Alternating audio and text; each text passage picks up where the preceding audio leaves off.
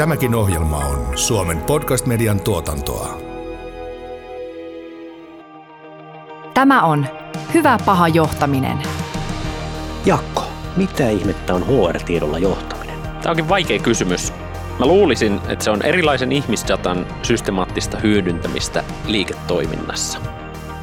Onneksi meidän ei tarvitse sitä tietää. Meillä on kaksi asiantuntijaa kertomassa aiheesta lisää. Hyvä paha johtaminen podcastissa käsitellään ihmisten johtamisen haasteita ja mahdollisuuksia. Menestyminen muuttuvassa maailmassa ja uusien mahdollisuuksien hyödyntäminen edellyttävät työyhteisöltä oikeanlaista johtamista. Podcast tarjoaa sinulle uutta ymmärrystä ja konkreettisia työkaluja hyvään ihmisten johtamiseen. Se antaa myös vinkkejä sinulle, joka haluat kehittää itsesi johtamista.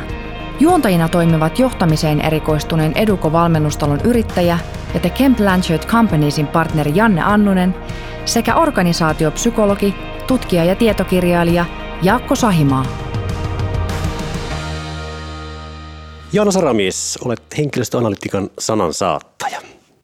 Ja Maria Tönruus, sä olet työ- ja organisaatiopsykologian tohtori akateemiselta tutkimusuralta hypännyt yritysmaailmaan ja pelimaailmaan edistämään hyvinvointia. Te olette yhdessä kirjoittanut kirjan Henkilöstöanalytiikka, mittaa, ymmärrä ja menesty. Mitä on henkilöstöanalytiikka? Hyvä kysymys.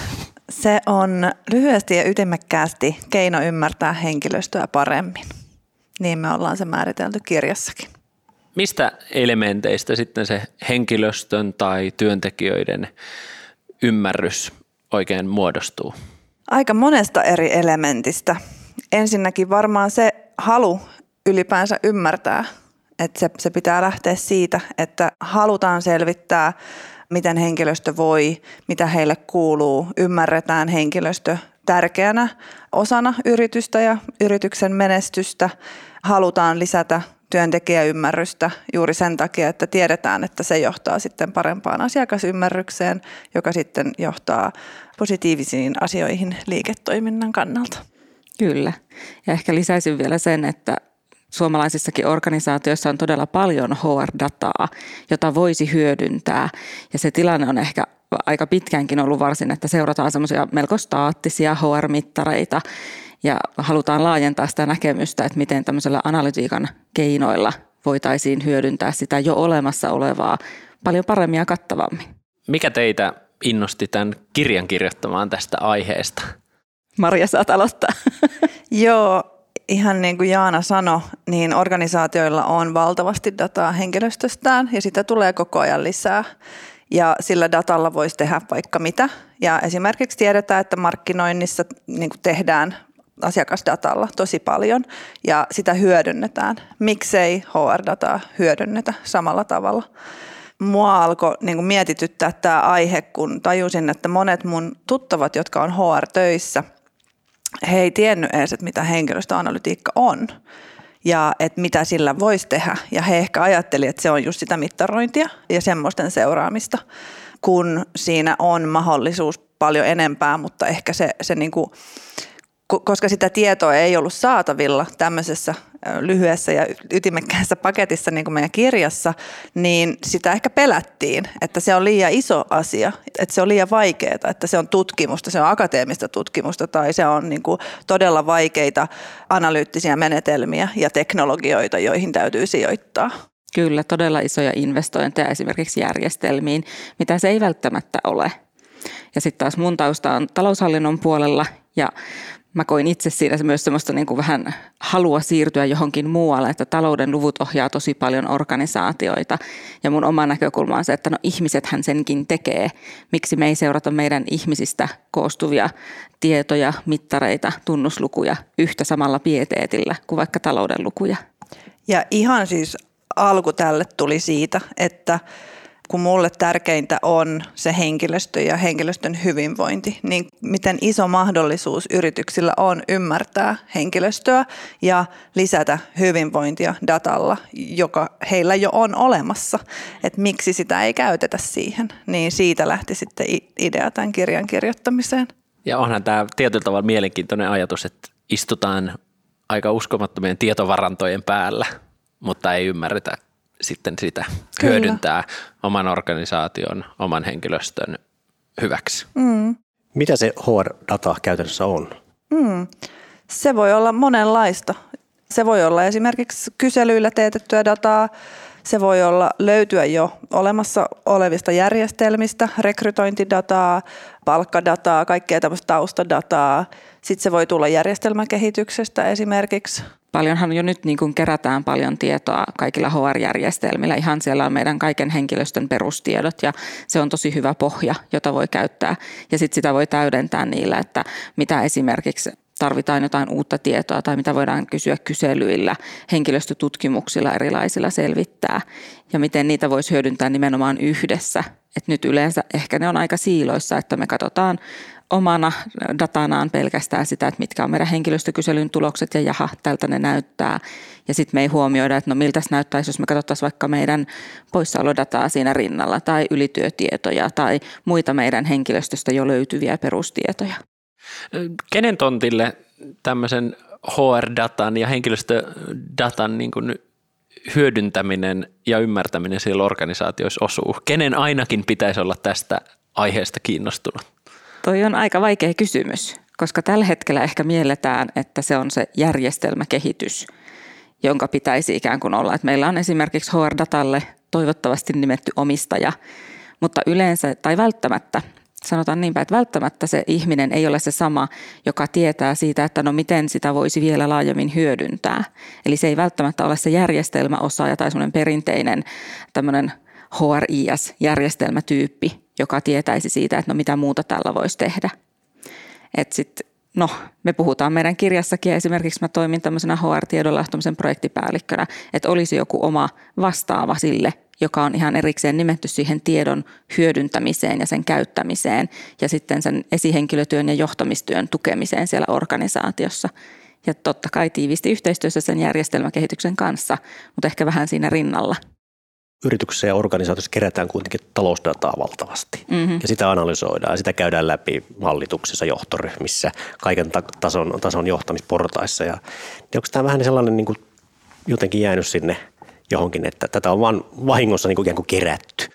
Kyllä se vaikuttaa siltä, että se on jäänyt jalkoihin tai sen, sen tärkeyttä ei ole ymmärretty liiketoiminnan kannalta mm. etenkin. Että tietysti taloustiedot on niin kuin silleen, että sä tiedät, että ne vaikuttaa tai että ne on tärkeitä sen liiketoiminnan kannalta ja asiakastieto ja markkinatieto jne, mutta sitten sit se henkilöstötieto ei ole, ei olla koettu tai ymmärretty sen tärkeys ja sitten se on jäänyt just semmoiseksi, että meillä on rekisteri ja that's it. Ja me ei niinku seurata mitään tai me ei ennusteta mitään tai me ei niinku käytetä sitä dataa siihen, että me voitaisiin oikeasti kehittää johtamista sillä tai kehittää hyvinvointia.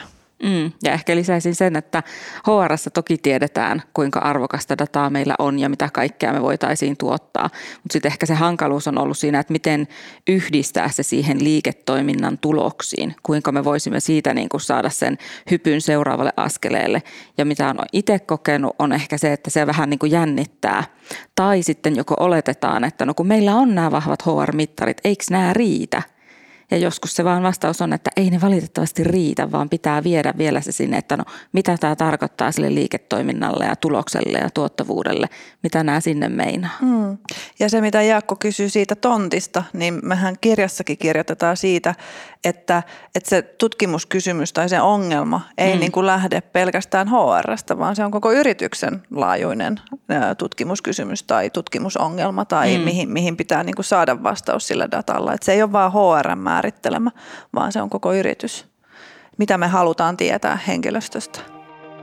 Kuuntelet Hyvä paha johtaminen podcastia. Miten te ajattelette, tuleeko jokaisen organisaation sisällä olla sitä eh, henkilöstöanalytiikan osaamista vai riittääkö se, että on niitä luottokumppaneita, joiden kanssa, jotka auttaa organisaatioita sen tiedon louhimisessa ja sen muokkaamisessa ymmärrettävään muotoon? Mä haluaisin tarttua tähän, koska mä ehkä erottaisin tässä erilleen, että mikä on sitä osaamista ja mikä on sitten ymmärrystä siitä, että mikä on mahdollista. Ja ehdottomasti sitä ymmärrystä pitäisi kasvattaa organisaatioissa ja HR-osastoilla, että mikä on teknisesti mahdollista, koska vasta sitten kun sitä ymmärrystä on, niin me voidaan tietää, että minkälaista osaamista me tarvitaan. Ja tiedän itsekin kokemuksesta sellaisia, että kun ymmärrystä ei ole ollut riittävästi, ollaan tilattu ulkoiselta kumppanilta kalliilla rahalla jotain ja sitten on huomattu – laskunmaksun jälkeen, että me ei muuten saatu tästä sitä tulosta, mitä me haluttiin. Että me ei ymmärretty toisiamme, me ei puhuttu samaa kieltä. Sen takia se sisäinen ymmärrys on tärkein. Onhan se toki hyvä, jos olisi mahdollista kasvattaa sitä analytiikkaosaamista organisaation sisälläkin. Ja sen ei tarvitse olla sit enää spesifisti henkilöstöanalytiikkaosaamista, vaan siihen riittää se geneerisempi datatieteilijän ja analyysimenetelmien osaaminen, jota voidaan hyödyntää sitten organisaatiossa paljon muuhunkin mutta toivottavasti myös henkilöstöanalytiikkaa. Kuinka hyvin suomalaisessa organisaatiossa hyödynnetään tällaista tietoa? Mä en nyt tiedä, mikä tilanne tällä hetkellä on, että sulla on vähän parempi tietämys siitä, mutta ainakin silloin kaksi vuotta sitten, kun tämä kirjan idea, se lähti just siitä, että kun se ei vaikuttanut olevan, sitä ei niin kuin hyödynnetty, tai sitten jos hyödynnettiin, niin se prosessi ei kuitenkaan ollut täysi, jos mietitään sitä, että jos mitataan, niin mitä sitten niiden tulosten saannin jälkeen tehdään. Vaikka kerätään ja mitataan, niin se ei, se ei riitä, että pitää tehdä jotain sitten niiden tulosten perusteella. Eli se ymmärrys ehkä oli myös hakusessa vielä silloin, mutta nyt toivottavasti etenkin tämän kirjan takia ja sitten henkilöstöanalytiikkaverkoston avulla pystytään lisäämään sitä osaamista ja tietämistä sinne tai tietämystä sinne organisaatioihin. Mm. Ja mä oon itse huomannut nyt tässä kuluneen syksyn aikana, että todella paljon on kasvanut se jano hyödyntää HR-dataa enemmän, mutta toistaiseksi se jano löytyy sieltä HRn sisältä. Ja nyt mekin halutaan vähän laajentaa sitä, että kuinka saataisiin se sama jano sinne liiketoiminnan puolelle, esihenkilöille, johtajille, koska he on kumminkin se lopullinen kohderyhmä tälle ja jotka myös hyötyisi tästä parhaiten – jos tietäisi, mitä tämä mahdollistaa. Ja sillä näkökulmalla me kirjoitettiin kirjakin eri henkilöille organisaatioissa, että sen voi lukea HR-ammattilainen, joka haluaa kasvattaa ymmärrystä tai jos, joka haluaa löytää ne oikeat sanat, joilla vakuuttaa liiketoiminnan johtajat, mutta me kirjoitettiin se myös johtajille. Eli siellä on niin kuin eri tämmöiset, muista edes nämä pointit siellä, jotka jokainen voi, voi poimia sieltä oman kiinnostuksen levelin mukaan. Millaisia tämmöisiä ehkä hyviä esimerkkejä teillä voisi olla kertoa? Tiedän, että teidän kirjassakin jotain tämmöisiä keissejä ja tarinoita, tarinoita on, mutta tota, mitkä on hyviä esimerkkejä HR-tiedon, HR-analytiikan hyödyntämisestä vaikka täällä meillä Suomessa? Joo, meillä on tota kirjassa mm, tosi hyviä keissejä. Esimerkiksi Musti ja Mirri jossa hyödynnettiin tosi mun mielestä vakuuttavasti sitä dataa ja myös se tulosten perusteella niin tehtiin todella vakuuttavia asioita, että ne, ne tulokset vietiin sinne arkeen ja käytäntöön, eli sinne niin kuin niiden myymälöiden ihan arkeen ja siihen vuorojen suunnitteluun ja niin edespäin. Ja sitten Nokialla myös pohdittiin sitä, että kuinka se työntekijäymmärrys vaikuttaa asiakas, tai siis työntekijäkokemus vaikuttaa asiakaskokemukseen. Ja haluttiin sitten niin kuin tehdä semmoinen case tai, tai testi sillä, että näytetään, että sillä on oikeasti vaikutusta ja mikä vaikutus sillä on ja mitä se tarkoittaa heille heidän arjessaan myös. Kuinka heidän tulisi kehittää työntekijäkokemusta, jos, jotta asiakaskokemuskin paranee. Ja nämä on tosi hyviä esimerkkejä siitä, että sitten ne datalähteet ja tieto, mitä hyödynnetään, että myös ne lopputulokset, ne ei ole pelkästään HRlle ja HRn sisäisiä asioita, vaan siellä on se asiakas tai sitten siellä voi olla se myynti. Eli ne on todella vakuuttavia, mitä sieltä tuloksia kyllä saadaan. Ja kyllähän tässä ajassa, missä tietyllä tavalla tiedon määrä kaikkialla meidän ympärillä, datan määrä kaikkialla meidän ympärillä on ihan valtaisa, niin kyllä mä ainakin itse miettisin varmaan, varmaan sitä, että tämmöiselle HR-analyytikoille monella tapaa in tai konsultteina tai muuten on ja olisi varmasti entistä enemmän tarvetta. Ajatellen kumminkin myös sitä, että tämmöiset työntekijäkokemukseen liittyvät asiat on myös ihan kilpailutekijöitä monilla aloilla, missä osaajista on pulaa ja näin poispäin. Kyllä, mutta si- siihen niin kuin liittyy myös se, mistä mä aloitin, eli se kulttuuri ja se, että halutaan edes selvittää, koska jotkut ei edes niin kuin ti- ymmärrä sitä, että, että miksi tarvitsisi selvittää, miksi tarvitsisi kysyä henkilöstöltä yhtään mitään, jolloin ollaan jo niin kuin menty metsään ihan ensiaskelilla täytyy katsoa itseään peiliin ja miettiä, että mikä se mun visio tästä on ja mikä se mun äm, ihmiskäsitys on. Että onko se työntekijä laiska ja hän, häntä pitää valvoa näillä analytiikan keinoilla vai olisiko se keino kuunnella häntä ja saada häneltä inputtia tähän koko juttuun. Mm, ja tuohon liittyy myös se, että mitä ne meidän HR-mittarit kuvastaa. Minkälaista ihmiskäsitystä ne kertoo meidän organisaatiosta – verrattuna vaikka sitten sen organisaation kirjattuihin arvoihin? Kulkeeko ne yhtään linjassa toisiinsa? Mm. No jos te tapaisitte nyt tässä johtajan, joka on ihan pihalla näistä teemoista, niin miten te lähtisitte tälle perustelemaan sitä, että, että miksi näihin asioihin on syytä puuttua ja mitä ja miten ikään kuin sitten te voisitte auttaa organisaatiota näiden asioiden niin kuin kehittämisessä? Jaana saa tämän. Helppo kysymys vastata. Kyllä. No kyllä mä ehkä lähtisin kysymään, että haluaisitko sä, että sun liiketoimintasi toimii parhaalla mahdollisella tavalla? No kyllä varmasti haluaisit. No onko siinä otettu huomioon se, että kuinka henkilöstösi voi ja kuinka henkilöstösi toimii ja miten siellä niin kuin toimii nämä henkilöstönäkökulmasta asiat?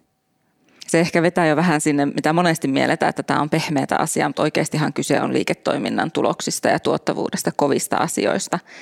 Joskin me Marien kanssa myös kirjassa viitataan siihen, että olisi ihanaa nähdä se tulevaisuus, jossa myös henkilöstön hyvinvointi on itseisarvo, kun se on jo todistetusti tutkittu, että kyllä se lisää sitä tuottavuutta ja muuta, niin että voisi puhua vaan siitä hyvinvointipuolesta ilman, että täytyy aina koukata vähän sinne talouden puolelle, että mitä tämä tarkoittaa. Mitä muita hyötyjä ylipäänsä organisaatio voi saada irti erilaisen HR-datan hyödyntämisestä? No se, se on se niin kuin ymmärrys ihmisistä ja työstä, eli ymmärrys siitä organisaatiosta. Minkälaista työtä täällä tehdään, miten se tehdään, onko siellä jotain niin kuin turhaa, onko siellä semmoista niin kuin esteitä sen työn tekemiselle, joiden poistaminen saattaisi sitten niin kuin nopeuttaa tai parantaa sitä työn laatua. Ja sitten se automatisointi, joka säästää rahaa ja vaivaa ja vähentää virheitä. Vähentää virheitä. Kyllä, ja noiden lisäksi ehkä semmoisena niin kuin minkä mä näen, että nivoo kaiken yhteen, on, että henkilöstöanalytiikalla ja HR-tiedon hyödyntämisellä on valtava mahdollisuus strategiseen kilpailuetuun, varsinkin Suomessa, koska sitä tehdään niin vähän. Esimerkiksi Mikko Leskelä kirjassaan Business Antropologia puhuu tosi hyvin siitä, että perinteiset tämmöiset, kun rakennetaan organisaatiostrategiaa, niin jos kaikki analysoi sitä samaa toimintaympäristödataa, mitä kaikilla muillakin on saatavillaan, niin eihän sieltä kukaan hyödy mitään erityistä etua – ja mä näen, että jokaisessa organisaatiossa on aivan ainutlaatuinen se henkilöstödata. Sitä ei ole kellään muualla.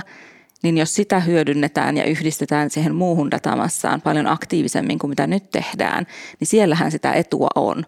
Ja se on just sellaista uniikkia, mitä muut ei voi saada, eikä ne voi mitenkään kopioida sitä. Heillä on omat datansa sitten, jotka voi kertoa heille eri asioita. Mä mietin tuota johdon näkökulmaa vielä, että kun kysymys on siitä, että miten me saadaan johdon sinne agendalle se asia. Että se on siellä top vitoslistalla tai mikä lista onkaan, niin minkälaisia niin kuin mittareita tai analytiikkaa siellä käytet, pitäisi käyttää? Onko teillä esimerkkejä näistä? No mun mielestä se riippuu tosi paljon siitä organisaatiosta, että mä en pysty. Toi on ehkä sellainen kysymys, mitä monesti multakin koulutuksissa kysytään, mitkä on ne kaikista oleellisimmat HR-mittarit. Ja sitten mä oon siinä mielessä vähän kenkkukouluttaja, että sitten mä sanon sille, että en mä voi kertoa sitä sulle ulkopuolelta käsin, vaan ne nousee sieltä teidän omasta datasta ja omasta strategiasta ja kun ne lyödään yhden, että mitä siellä tapahtuu. Mutta ehkä yksi semmoinen keino lähteä liikkeelle ja löytää ja tutkia niitä, että mitä meidän täytyisi mitata, on, että tekee jonkun ensimmäisen tämmöisen data-analyysin ja poimii sellaisen liiketoimintahaasteen tai tilanteen, johon liittyy henkilöstö, liittyy todennäköisesti jotain muutakin liiketoiminnan sisältä löytyviä asioita, mikä olisi riittävän helppo ratkaista, mutta sen verran vaikuttava ongelma tai haaste, että kun sen ratkaisee, niin sitten nähdään se oikea potentiaali henkilöstöanalytiikasta. Ja se on ehkä se esimerkiksi, miten Suomen terveystalosta, joka on myös yksi case meidän kirjassa, lähdettiin liikkeelle. Eli siellä haastateltiin eri liiketoimintojen johtajat ja kerättiin niitä haasteita, että mitä heillä on tällä hetkellä siellä pöydällään. Ja sitten sieltä tunnistettiin yksi tietty kriittinen liittyy osaajapulaan, eli poistuma-analyysi, joka toteutettiin. Ja siitäkin sitten löydettiin ne ratkaisukohteet ja löydettiin sekä vahvistusta sille, että no näitä mittareita me jo nyt seurataan ja se on hyvä, niitä kuuluukin seurata. Ja löydettiin sinne rinnalle uusia mittareita, että ahaa, tällaista kun me seurataan, niin me ehkä ollaan vielä lähempänä sitä asian ydintä. Ja ehkä tässä on johdon näkökulmaa ajatellen se haaste, että jos ei tiedä, mitä ei tiedä, niin on sokea asioille. Ja tämmöinen data-analytiikka, sehän nimenomaan on kai sitä, että me tuodaan esille jotain tiedostamatonta, jotain semmoista, mitä me ei olla ymmärretty, ja me saadaan sille ikään kuin muoto ja ehkä joku niin, otsikko, että mistä nyt on kyse, ja me pystytään sitten lähteä niitä asioita niin kuin työstämään sitten organisaatiossa myös.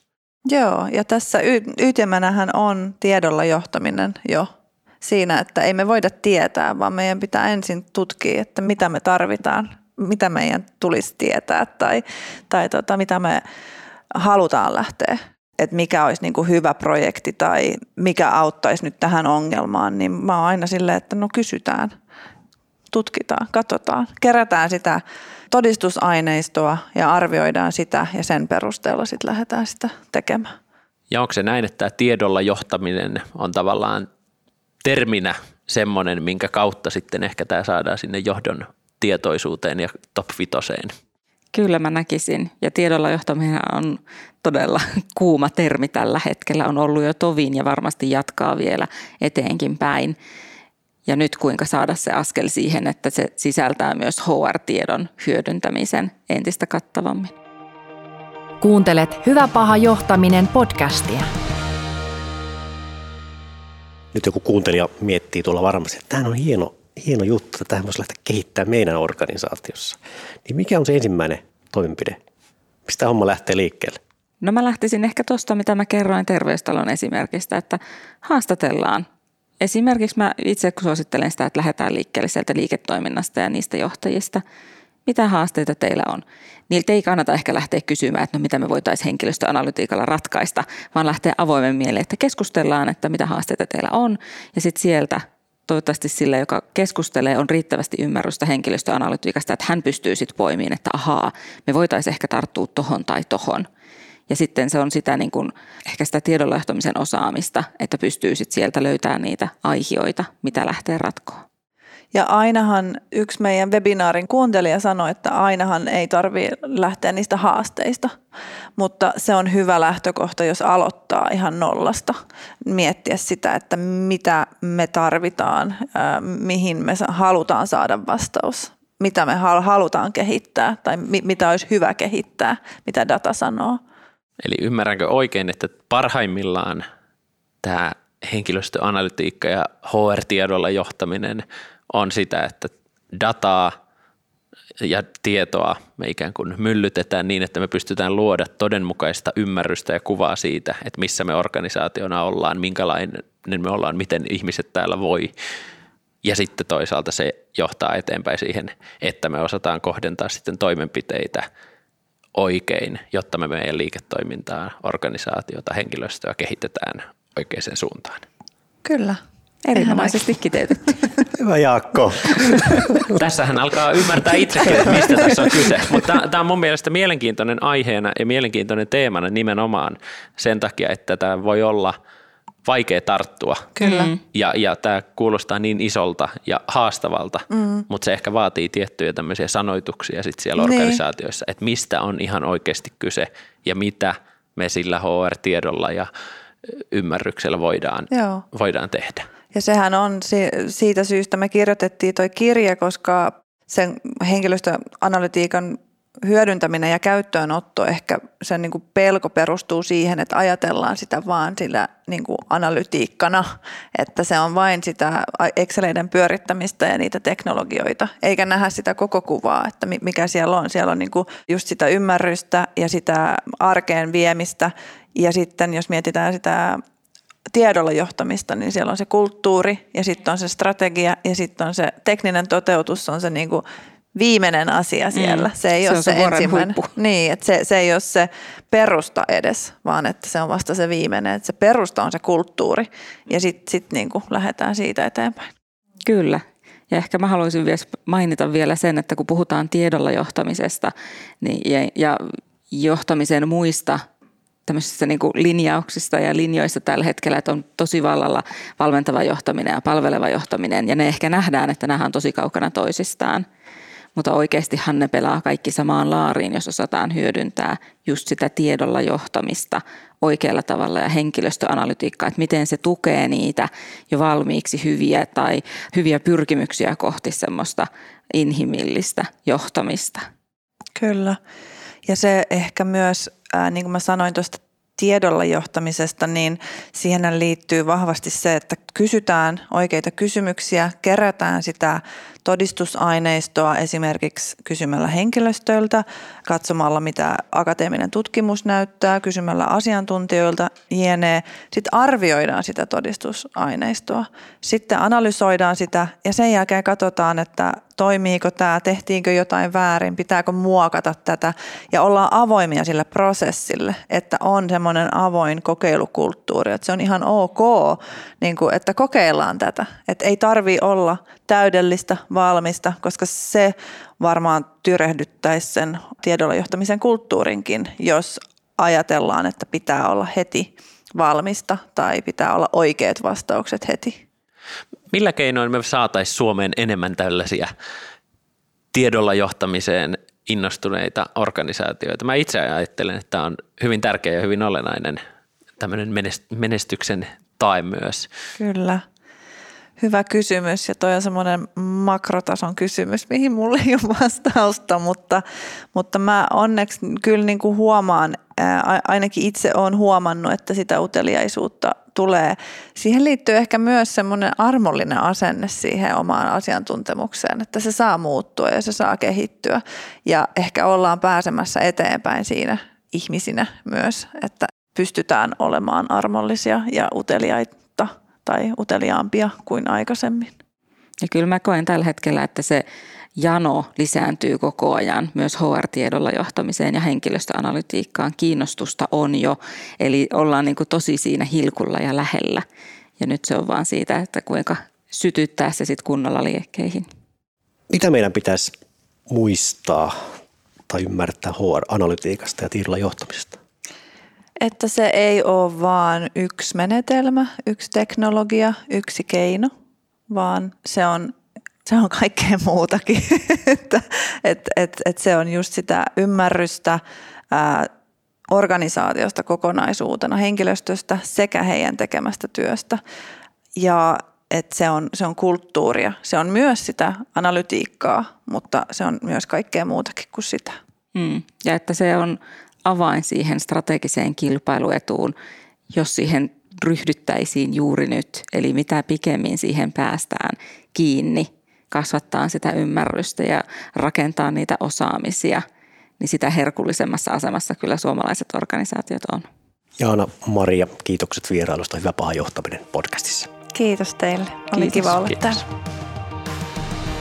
Jos pidit tästä jaksosta, niin muista seurata meitä Spotifyssa tai tilaa meidät Apple Podcastissa, niin kuulet uudet jaksot ensimmäisten joukossa.